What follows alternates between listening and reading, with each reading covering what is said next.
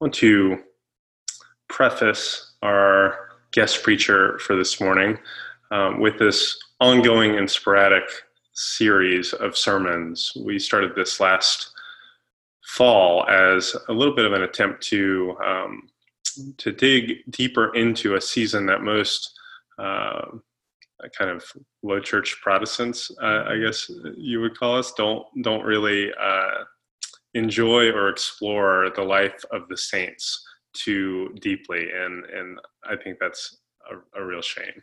Um, uh, the goal of these sermons in this coming season following uh, November 1st, which is All Saints Day, is to see the ways that God um, wonderfully and imaginatively equips normal people in their places to lives of faith and faithfulness. Um, to think that saints are um, just uh, these like special mythical characters that don't really exist in real time and places is a mistake. And sometimes for us, it's a cop out. And so the hope is that in these uh, stories that we uh, catch some of the imagination for how we might grow in our faith and faithfulness in Christ, that we might reflect and refract um, who Jesus is um, in the things uh, that we're already doing in the places that we already live, and that we might um, come to know God uh, further through these witnesses. So today we're welcoming our guest, D.L. Mayfield, and she is a writer and I guess you would say former missionary um, and um, uh, neighbor in Portland, Oregon. And I got to know uh, Danielle a little bit through a, a, podcast conversation with her and Liz Weiss about Portland and um, some of the things she's noticed among her neighbors, some of the things she's seen at some of the uh, current and recent protests uh, in her city, and uh, ways that her faith um, uh, relates to to all of all of those things. So I'm really excited uh, for Danielle to share about someone who's uh, special to her. Uh, I actually, Danielle, I think the first thing I read of yours was your uh, preface to the Plough Books Dorothy Day book that um, our friends over at the X2 house have uh, free in their box over over by East Campus at Duke. So uh, without further ado, I'll invite Shirley and Calvin to read our psalm today and then uh, hand it over to Danielle.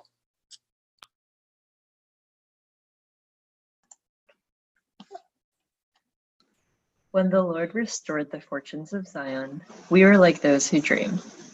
Then our mouth was filled with laughter, and our tongue with shouts of joy.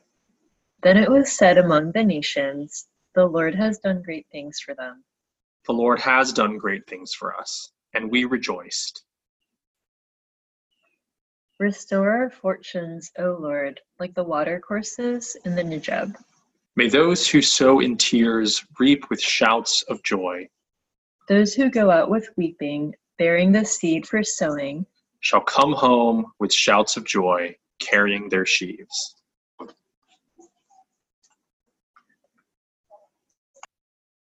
Hi, um, so I'm Danielle Mayfield. I write as DL Mayfield, and I'm coming from Portland, Oregon. And I'm really excited to be here and to talk a little bit about Dorothy Day. Uh, I do want to say that I really wish I could come visit Durham. I think Durham is full of so many saints right now, and um, y'all are very lucky to live there and to uh, get to rub shoulders with so many cool people. Wish I could be there in person. Um, but since I'm not, I'll just talk to you through the computer screen. Not my favorite, but you know, we do we do what we can. Um, I'm so excited to talk today about Dorothy Day. It's like a dream come true when Chris asked me if I would want to chat about her. I'm sorry if this gets a little rambly, but I'm just a huge fangirl. So hopefully you guys can just join in my enthusiasm with me and we can just spend a little time talking about someone that I think you know, if you know who Dorothy Day is, you maybe have a certain image in your mind of her. But for those who maybe are not familiar, Dorothy Day is probably one of the most well known uh, US Catholics, you know, in the past 100 years or so. She kind of did a lot of work uh, in the 30s, 40s, 50s, and beyond, with uh, kind of talking about how there is a Catholic plan of social action for you know the the troubles of the day. And so she ended up starting this newspaper called the catholic worker. She started houses of hospitality and she basically co-founded the catholic worker movement. And so that's what she's sort of known for. Um yeah i don't know if if anyone has like a mental image of dorothy first before we go any farther i should say that dorothy is also really well known for saying um, you know, don't call me a saint because I don't want to be dismissed that easily. And I think that's a really interesting thing to say. And I think when we look at her life, it actually goes in two directions, right? So for some of her friends who were very much into communism, socialism, anarchism, they really were like disappointed by her religious conversion and religious faith. Um, and so I think she's talking about that, but she's also talking about religious folks who, who kind of wanted to dismiss how she was saying this is how we should actually implement our faith and this is how we should live our lives in response to the gospels and to Jesus Christ. So I think that goes in both directions. That's what I want to talk about today. So um, if we can go to the first image, I think most people, if you know who Dorothy Day is, you kind of have this image of her as this older, radical, sort of a, a, woman with a rather severe face. You know, she's all about voluntary poverty. She's all about uh, getting arrested at these protests. She uh, was involved in so many sort of like socially agitating positions. Um, so there's this really famous picture of Dorothy when she's older, probably in her 70s, sitting there and she's surrounded by police officers. You can see their guns and you can see them sort of like standing threateningly in front of her. And she's just pretty placid and sort of like, I've done this before. Like, what are you going to do? Arrest me? Which they probably did. Um, so that's an image a lot of us have of Dorothy at this point, you know, several decades removed from her life and work. But today I want to actually zero in and focus in on several conversion points that happened in her life when she was younger. And she's had, she has multiple times in her life where she made sort of a radical transformation to this is what I want to do with my life and this is what I'm feeling called to. And that has to do mostly with her trying to marry these two desires in her life. One was to be someone who was involved in the struggles of the world. She was very much drawn when she was very young.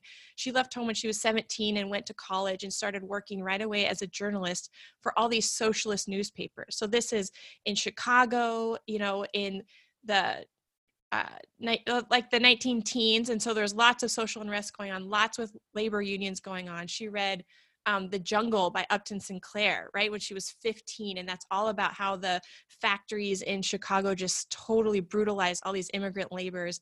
And she was really radicalized by this stuff. And so as a journalist, she got to talk to most of like the prominent socialist communist anarchists of the day and how they were organizing trying to create you know labor unions trying to stop the exploitation of the workers trying to point out the evils of you know capitalism. So she got to interview these people talk with them and she became so um, enamored of their vision for a new world. And she says at that point in her life, when she was a very young woman, she fell in love with the masses and she fell in love with the people of the world who were being exploited and whose lives were just full of so much misery. And she thought, there's something we can do now to actually address this. So that was kind of like what shaped her really early life.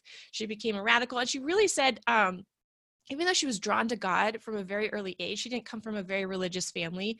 And in all these talks with all of her friends who were, you know, what what we would call very liberal you know they always would say dorothy you're just haunted by god. You always bring up god.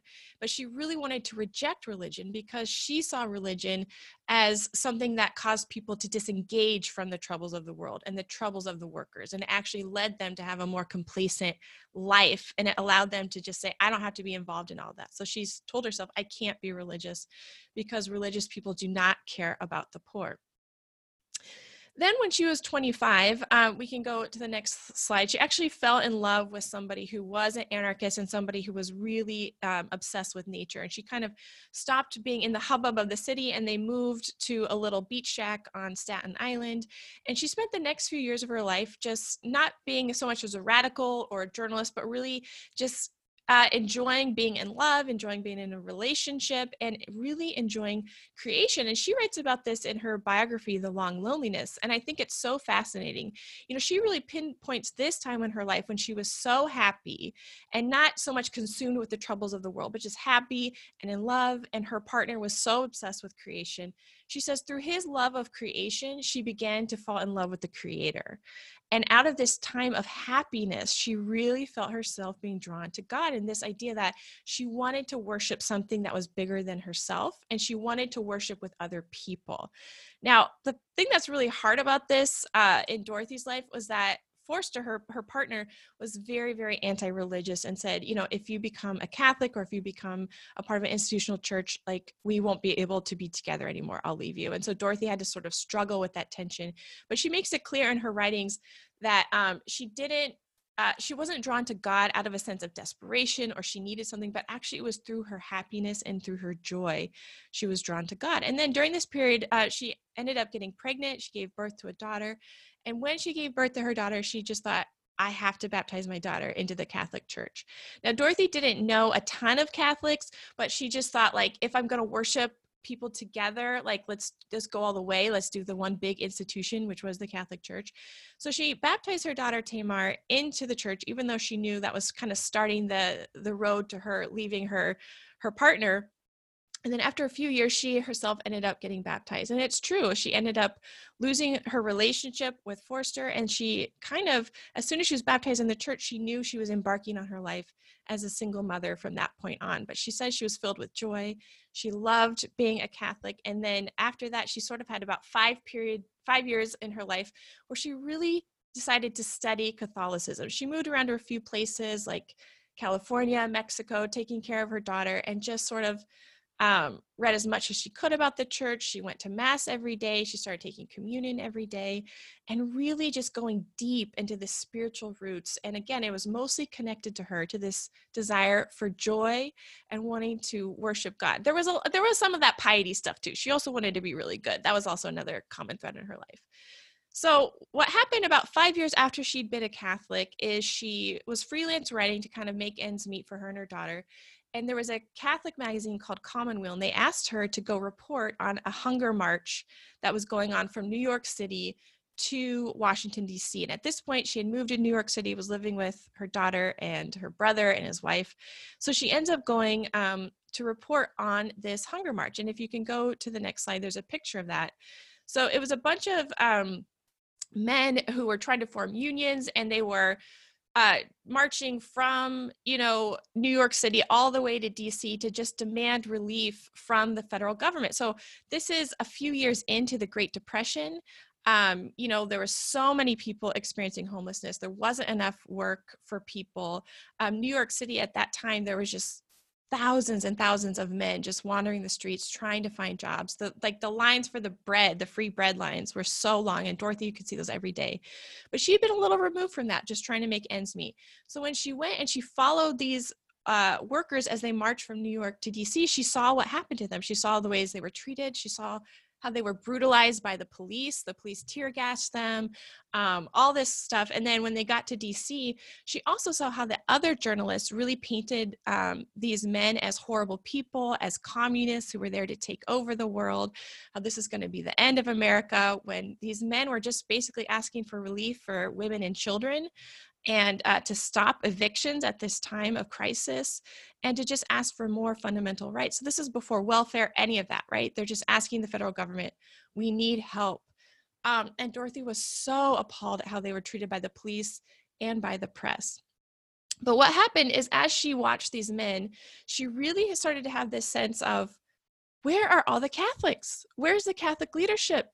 Where are they? Why is everybody staying out of this? And there's lots of Catholics in the men who are marching, but nobody involved in the leadership of these events. And as she watched them march and as she saw how they were treated, she just thought to herself, if Jesus was here, Jesus would love these men. Jesus would probably be marching with this these men. In fact, these men really look like Jesus in the Gospels to me, because in the Gospels, the Son of Man had no place to lay his head, right? And was just sort of like asking people to help and so she said this these men actually reflect jesus more than other people i know and she sort of had this sense of what have I been doing the past five years of my life? You know, becoming a really good Catholic and sort of not being involved in the struggles of the world. And she just felt so overwhelmed and just so at odds. Like, how can I have these two desires of my life coincide? So, right after that march, she actually went to the National Shrine in Washington, D.C., and prayed in the church and ask God to please help direct her. How can she marry these two desires of her life? To be with the poor, to work for the poor, and to be a good Catholic. Right after she prayed that, she went to her, back to her apartment in New York City. And who was waiting for her in her apartment but a guy named Peter Maurin? So uh, if we look at the next picture, Peter Maurin was this really interesting guy. He was 55 years old when he showed up at Dorothy Day's apartment, and he was a French peasant who grew up very poor and very obsessed with Catholicism. And he ended up sort of living an itinerant life. He lived in Canada for a while, but he'd spent many of the past few years living in New York City, living in some of the hostels, you know, sort of living life as somebody who didn't have a home because he didn't. He basically only had the clothes on his back.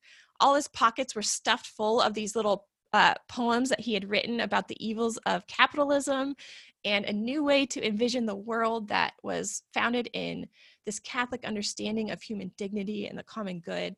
And he had read one of Dorothy's articles and he just decided to show up at her apartment. Now, she sort of thought he was just another person who was possibly not mentally well and was just looking for work or something. But he ended up staying and just talking her ear off for days and days and days about the Catholic Church. He said, You know, you have this great upbringing in how to be a radical, but you don't really have any knowledge of the Catholic Church and what the Catholic Church has to say about the evils of our society. And so he just talked to her about that for days and days. And she ended up seeing him as a sort of gift from God, as God's answer to her prayer. And, and Peter Maurin truly was a sort of Saint Francis of Assisi type. And that's one thing in Dorothy Day's story, as people want to sort of idolize her and talk about her being a saint, she was always quick to try and point out all the saints that she was in community with. And so she loved to talk about Peter Maurin. He never became famous. His poems are pretty hard to understand. He could just talk for like 12 hours at a time and you might not even understand what he was saying. But she liked to point out that he truly was a saint and he lived like Jesus lived. Um, and so after talking to Peter for a few weeks, um, Peter sort of had this threefold idea to revolutionize the world, again, based in the Catholic way of looking at the world. And it had a threefold approach. One was to have these round table discussions where people could talk about the issues of the day and issues of Catholic thought. Another was to have these houses of hospitality where you would invite anybody to come in and you would give them a place to sleep. You would give them food, clothes, no matter, you know, whatever they needed, you would do that. And then the third element was a sort of back to the farm movement where people could work the land and live off the land um, like how God originally intended it to be. So for him, he was he really thought Dorothy could help with that first part with these roundtable discussions. And he said instead of just you know making it people coming together and talking, let's actually start a newspaper and let's put out our ideas um, about the world into a newspaper and let's send it out. And Dorothy was like, okay, let's do it. I mean, her years in journalism had sort of prepared her for that. She had prayed and asked God how to how to, you know, sort of synthesize these desires in her heart. So they decided to create what she called um, a paper of faith for the unemployed. So this is in 1933. Again, the Great Depression had been going on for a few years. Um, the first issue of the paper, they called it the Catholic Worker because there was a really um, sort of well-known communist daily paper at that time called the Daily Worker. And Dorothy, you know, loved a lot of stuff about communism, except for their anti-religious bias. Um, and so she wanted to call her paper the Catholic Worker. Now Peter wanted it to just be his essays and his thoughts, but Dorothy um, said no, and it ended up being eight pages. And besides a few essays by Peter Maurin, Dorothy Day wrote every element of these eight pages and she actually financed it herself she didn't pay her rent and they printed you know 2500 copies. And this first issue was really interesting. I, put up a picture of it on the screen. But um, again this is 1933 and i think it's really interesting for us in 2020 to sort of look at these issues that dorothy day was talking about. Again she wanted this to be like there are no religious people at the forefront talking about these issues and we should be. So that's where she's coming from. And so in this first issue there's a lot about um, actually the plight of um, Black Americans and how again this is jim crow law right and so she talks about how the u.s war department was exploiting um, black laborers and how they were underpaying them, charging them for water, all this stuff. She talks about child labor. She talks about women's labor, all these different issues. Um, and if we can go to the next slide, I think that for me, I just thought one thing that's really fascinating is how little the US has changed, right? In all these years um, since this first paper came out. I was really struck by one of the columns. Um, starts off with saying the problem is not what to do with the black man so much as it is what to do with the white man and this is you know pre james baldwin and she's quoting these jesuit priests who are trying to say that um, the, there's a reason why the people of the world are disappointed with the Catholic Church. We've been silent. You know, we are the problem. And I also love that Dorothy, she wanted to reach multiple audiences, but she really truly wanted to reach those who are most oppressed in her city of New York City. And so she actually sort of said, This paper is addressed to you, you know, to people who are sitting on park benches, you know, those people who are huddling in shelters trying to escape the rain.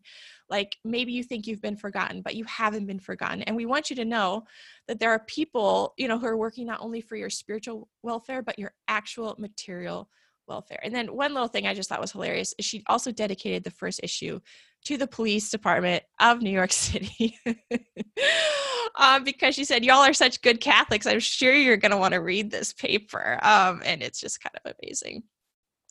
So, Dorothy Day um, ended up, you know, putting this paper out into the world. And I like to think about these squares in New York City at this time where there's so many people giving out papers, people standing on soapboxes. All these men would gather and like talk about ideas and there'd be shouting and all this stuff. And Dorothy's like, the Catholics need to be out there. We need to be in the center of that square. We need to be out there saying, God loves you and God is not happy with the way the world is. God is not okay with the way you're being treated because so many religious people, especially the ones in power, just said, keep praying.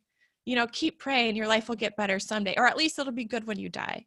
Dorothy's like, no, that's not what we're here to say. And that's not what we're going to do. And it actually ended up uh, you know striking a chord with people and within a few uh, months you know they had 10 times the amount of people they were printing this paper for and by 1935 there was actually 150,000 copies of each issue in circulation which to me is just kind of incredible.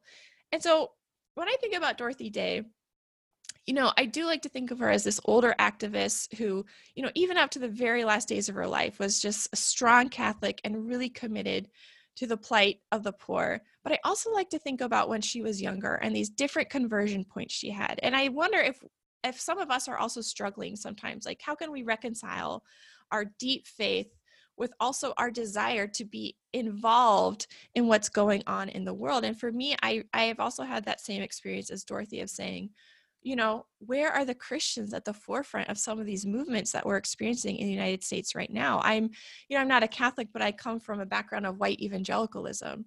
And, um, you know, it's been shocking amounts of silence when it comes to some of these issues we're facing right now, including, you know, Black Lives Matter protests and, um, you know, COVID 19 and all the suffering that that has brought us. It's, it's been really disheartening for me to just see the silence. And so I'm really inspired by Dorothy just saying, you know what? It's time for us to say no we're not going to be quiet and we're not going to we're not going to uh, tone down either our religion or our desire for a better better social order and actually that's one thing i really love about peter and he just kept saying and he loved actually borrow the slogans of all these union workers and all these different you know communist organizations and and kind of use them for also catholic thought and he loved to say you know what we want to do is we want to build a new society in the shadow of the old, right? And so what we're going to do is just like little step by little step, we're going to create a better world. And going back to that original hunger march that really changed Dorothy.